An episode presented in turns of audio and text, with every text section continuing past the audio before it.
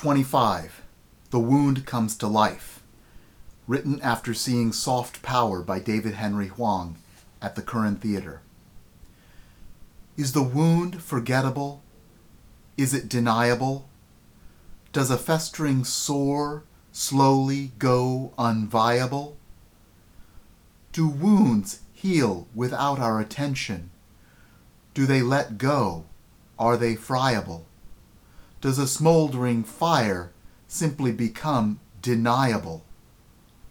You think you're done healing your scars? You've done your therapy? You wrote your memoirs? You've told yourself your narrative. You think you understand.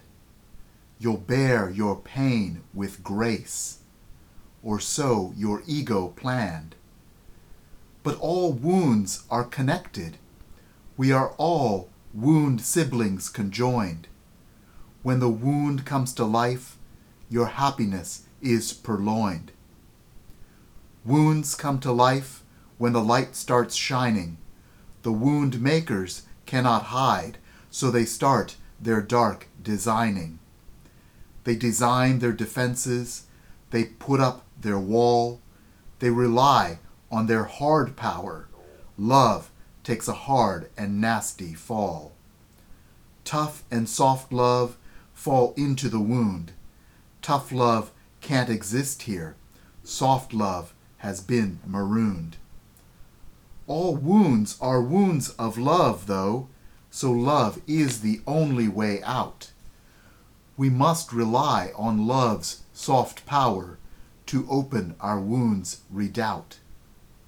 How ironic. We've always doubted love's power, and now our problems seem insurmountable.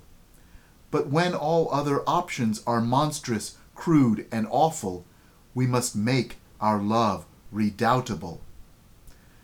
Love has never been applied on this scale.